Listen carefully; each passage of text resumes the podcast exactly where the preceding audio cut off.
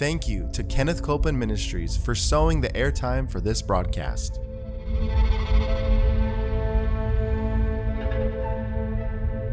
There's enough power in every sick room and in every hospital room to raise up that sick one that may be describing you. Yes, You yes. may be in a sick room. Yep. You may be in a hospital room. And I want to remind you power is present. That power is there to do a work. Believe in what's present, not trying to get something, but notice that He's already made it yours. It's present right where you're at. Say, I receive that power. I receive that power. I receive it right now. I receive it right From now. From the top of my head The top of my to the soles of my feet. the soles of my feet.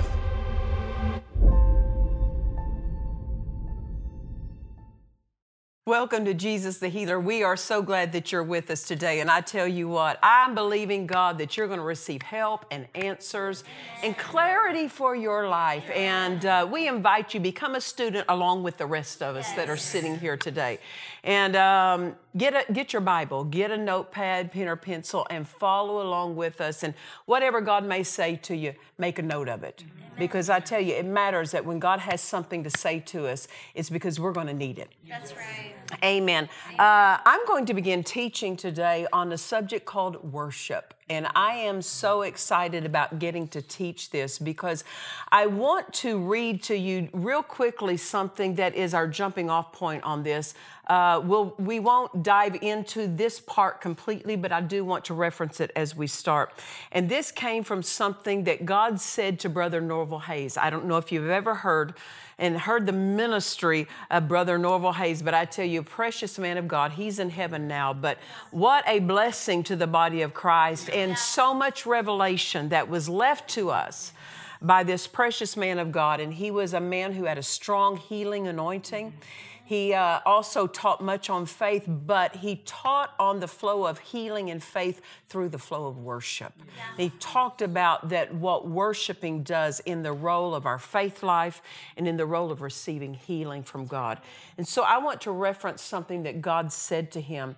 And he said this He said to Brother Norval, He said, My children basically love me, but they live in poverty and sickness and defeat.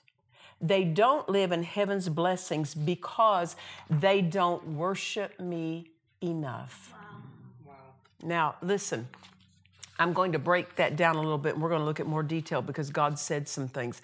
But it is so important in the flow of God and in the flow of the life of faith that worship is important. And anytime you see someone with a strong fellowship with God, those are the ones who make a difference in the earth. Amen. And an earmark of someone who has a strong fellowship with God, they are worshipers. They make worshiping God a, a, a, a standard flow of their daily life. It's woven in through in and in and out of the moments of their day. And uh, we were made to worship him. Amen. And what an honor. And we're going to uh, we're going to look at some different things today, and we're going to start with Genesis chapter five, and we're going to start in verse twenty one. Genesis chapter 5 is basically a record of lineage. It's, it records the names of men, it records the children they had, and it records when they died. Um, I'm going to actually, while you're finding Genesis 5:21, I'm just going to give you a sampling because I'm going to read a different verse out of verse 9. Now you don't have to turn there; just listen to this because I want you to I want you to see the flow of this passage. It says, "And Enos lived 90 years and beget Cainan, and Enos lived after he beget Cainan." 815 years and begat sons and daughters. And all the days of Enos were 905 years, and he died. And, and Cainan lived 70 years and beget Mah- Mah- there you go, Mahalalel, something like that. something, one of those M words. and he lived after he beget him 840 years and beget sons and daughters. And then all the days of Cainan were 910 years and he died. And there it goes on and on. You see, so it lists how long they lived, it lists the children that they had, and then it lists their death. That's all it listed about, starting with, starting with Adam and the whole generations after that. But something different happens in verse 21. And this is what I want you to look at in Genesis 5:21. It says, And Enoch lived 60 and five years and begat Methuselah. And Enoch, look at this, he walked with God. And after he begat Methuselah 300 years and begat sons and daughters. And all the days of Enoch were 365 years. And Enoch walked with God, and he was not, for God took him. Now, I want you to, I want to read this to you out of the Amplified Classic Translation. I just want you to see this word. It says, Enoch walked in habitual fellowship with God after the birth of Methuselah 300 years. And then in verse 24, and it says, And Enoch walked in habitual fellowship with God, and he was not, for God took him home with him. Wow. wow. Look at this. Everybody else, every other man, it doesn't list their accomplishments. It doesn't list their careers. It doesn't list their successes. It doesn't list their victories in life. But when it comes to Enoch, it lists something his fellowship with wow. God. Yeah his fellowship with God. And uh, the word recorded, heaven recorded this about Enoch. When, God, when heaven records that you walked with God, brother, under heaven's yeah. definition of yeah. walking with God, he yeah. did that. Amen. Amen. And then it says, and God took him. Uh, I, I, want to address that real quick because if God's going to take someone to heaven, this is how He takes them. That's right. That's right. Yeah. They're yeah. translated. Right. And there's only two that we have record of that were translated, and that was Enoch, and then that was Elijah. They were translated. Yeah. So the wrong the, the wrong verbiage for this is that when someone goes to heaven, that God took them because God doesn't, if I could say this, He doesn't take people. Right, because people right. say, I'm waiting for God to take me, or uh, God took them. No, when God takes them, this is how He takes them. That's right. They leave spirit, soul, and body, this yeah. realm. Yeah. They're translated. No, but God receives us. God receives us. Remember when Jesus was on the cross and he said, he said, he said Father, receive my spirit. Yes. See, he didn't say, take my spirit. He, what? He released his spirit. And God receives our spirit. So, just to understand that, because many times people will say when they get older and they say, You know, I've lived out my life, I'm just waiting for God to take me. Well, release your spirit and He'll receive it. Yeah, that's right. Amen. Amen. So, we, when we look at the life of Enoch, we see this that he was separated from these other men by one thing his walk with God. Um, there is a man who worked closely with Kathryn Kuhlman. Now, Kathryn Kuhlman had a healing ministry. Um, in the 60s and 70s, she was very, she was on the forefront during that time. Strong healing anointing on her life. And this man made a very important observation about her. He said her fellowship with God made it easy for others to receive their miracle. Now, listen to that. Her fellowship with God made it easy for others to receive their miracle. So, our fellowship with God does not just affect us, it affects the flow that comes out of our life. And then others are affected by our walk with God. And uh, she knew how to get into the presence of God. Now, listen, we, we're in the presence of God in the sense He's present in us. Yeah. But we're talking about living mindful of the presence of right. God. Amen. Amen. Um, turn with me, if you would, to Hebrews chapter 4 and verse 16.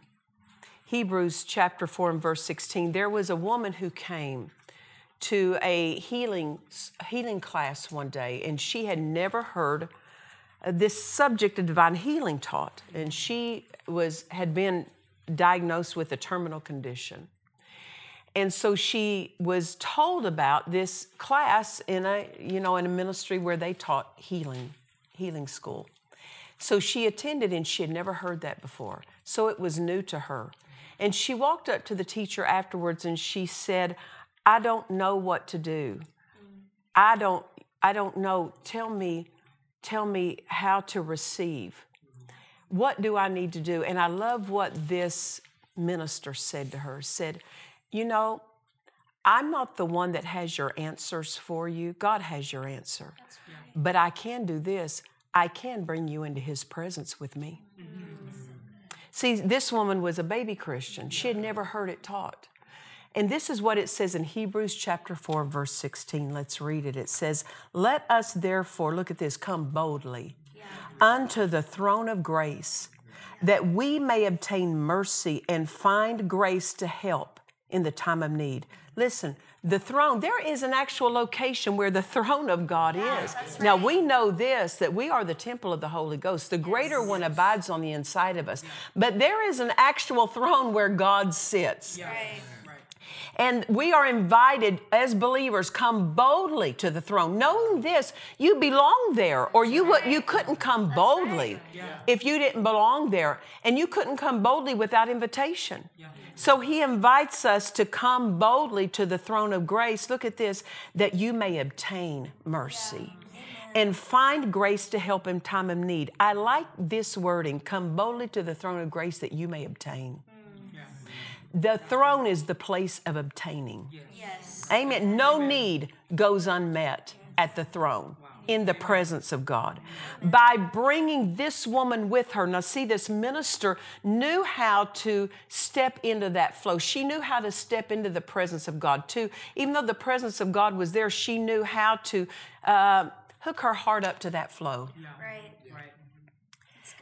And so she said, um, Come, come, and I'll take you with me. And this woman minister just sat there and worshiped and worshiped and worshiped Jesus. And she told this young baby Christian, she said, You do the same thing I'm doing. So the two of them sat and worshiped God together. And then once they got into the flow of the anointing, mm-hmm. you see, as you worship, worship brings the anointing. Right. And the anointing destroys the yoke. And so as they together, they began to worship, the anointing came into manifestation. And then what happens? The yoke of this terminal condition upon this woman was destroyed.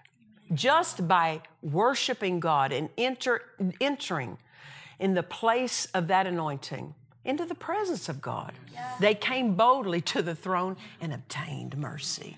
He, did you know healing is a mercy? Healing is a mercy from God. Healing mercies flow. And so we can come boldly to the throne of grace, and worshiping God is one of the primary ways to move into that awareness and that place of the anointing. Amen.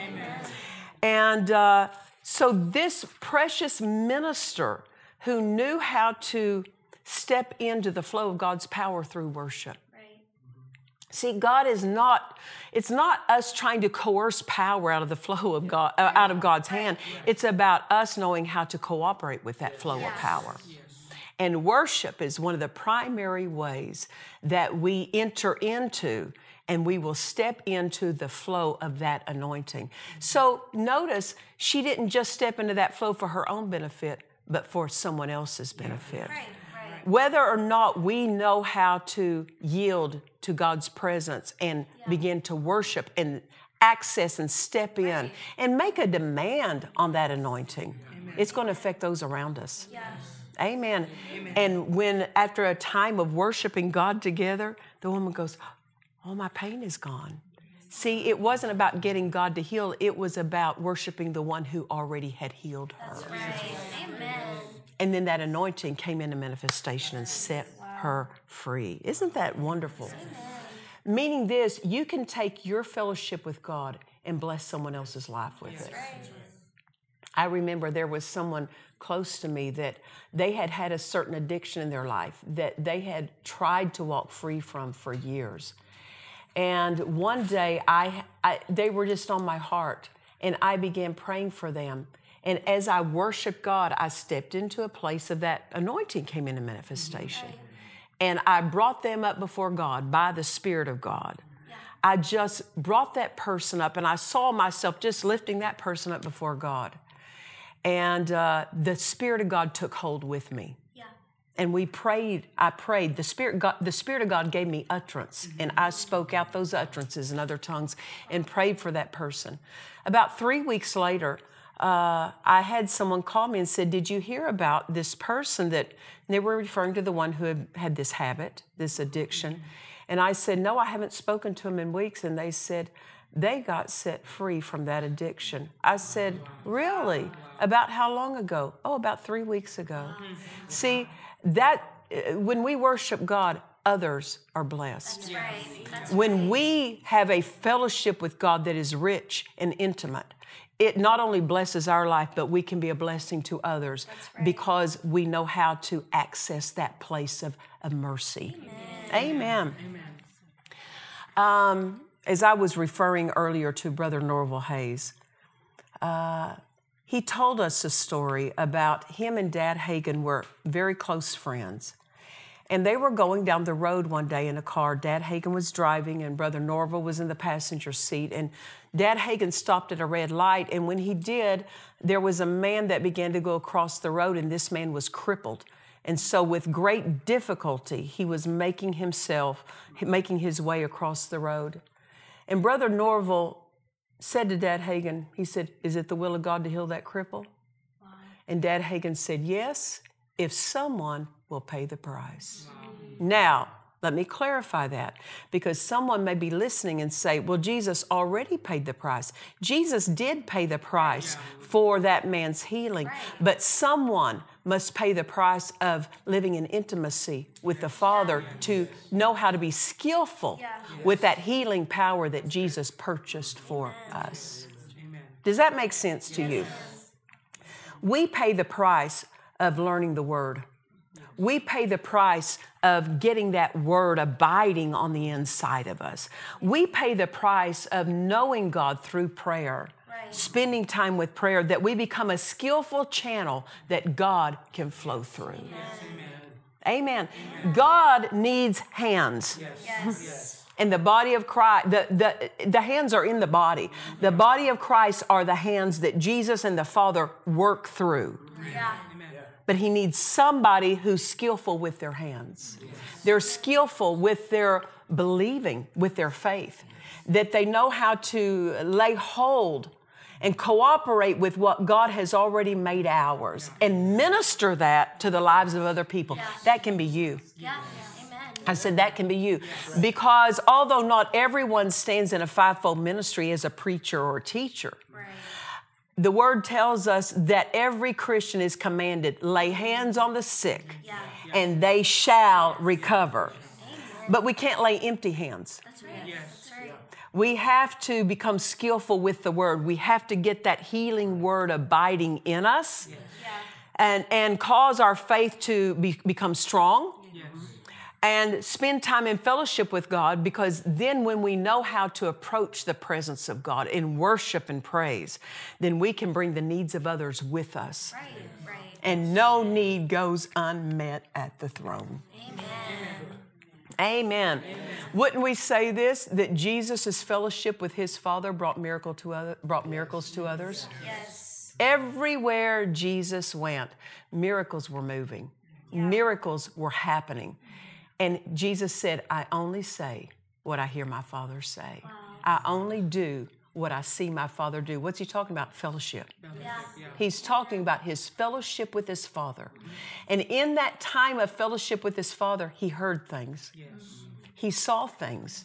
The spirit of seeing and knowing went into operation. And then when he got out among the people, all he did was act out what he saw in his times of fellowship with the Father. So people received miracles because of Jesus' fellowship with the Father. Even so, others can receive their miracle based on our fellowship with the Father that can help bring them and point them and instruct them, lay hands on them, and impart that same flow. Amen. Hallelujah. Now, we are the ones who determine how rich our fellowship with God is. Yeah. Now, do you get that? We're the ones who determine that. Go with me to James chapter 4, and we'll start reading in verse 8. James chapter 4, verse 8. Because so many people think that it's up to God that determines how rich our fellowship is. No, look at this verse. James 4, verse 8 says, Draw nigh to God, look at this, and he will draw nigh to you.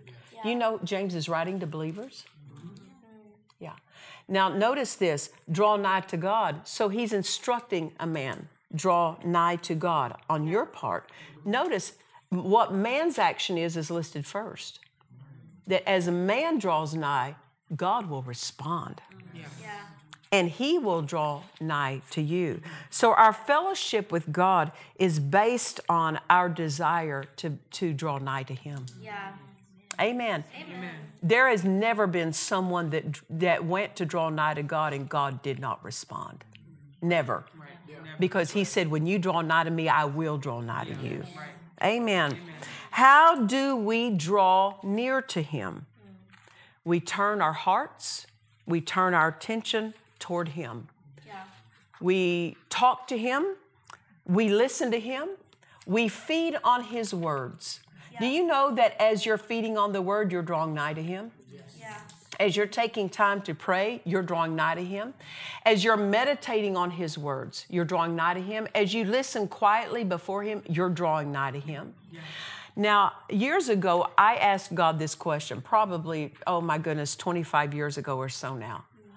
I said, God, how come sometimes I sense the presence of God stronger, your nearness, if I could say that. Now listen, he's he's in us, right? But there are times we can tangibly and we can stronger sense his presence that is there. His presence is never withdrawn from us. Mm-hmm. Right. But I said to God, how come sometimes I sense you stronger than other days? And I was implying, what is it, what is it about you? I was putting it on his direction, and he turned it back to my direction. And he answered, You sense my presence some days stronger than others because some days you yield better to me than you do on other days. Wow. It's all about the yielding. Yes. Amen. Worshiping is yielding. That's good. Worshiping is yielding to Him. Amen. Amen. You've heard of Smith Wigglesworth, an English preacher. He was on the forefront in the early part of the 1900s. Um, he was a man of the Word, he was a man of the Spirit. And someone asked him, a student asked him that he was teaching some Bible school students one day.